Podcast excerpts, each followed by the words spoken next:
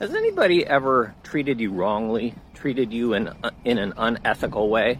Um, if you're like most people, you're probably going to say yes. Uh, lots of people have treated me in ways that are wrong. They have done um, unethical things to me. They have treated me badly, um, and then they could give, sadly, loads of examples. I wonder though, is there anybody out there who would say no?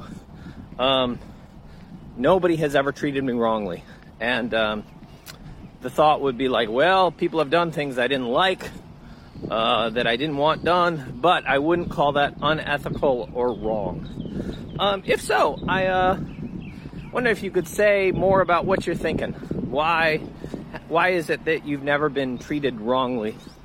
Um, what do you mean by that? All right, thanks. Short Cast Club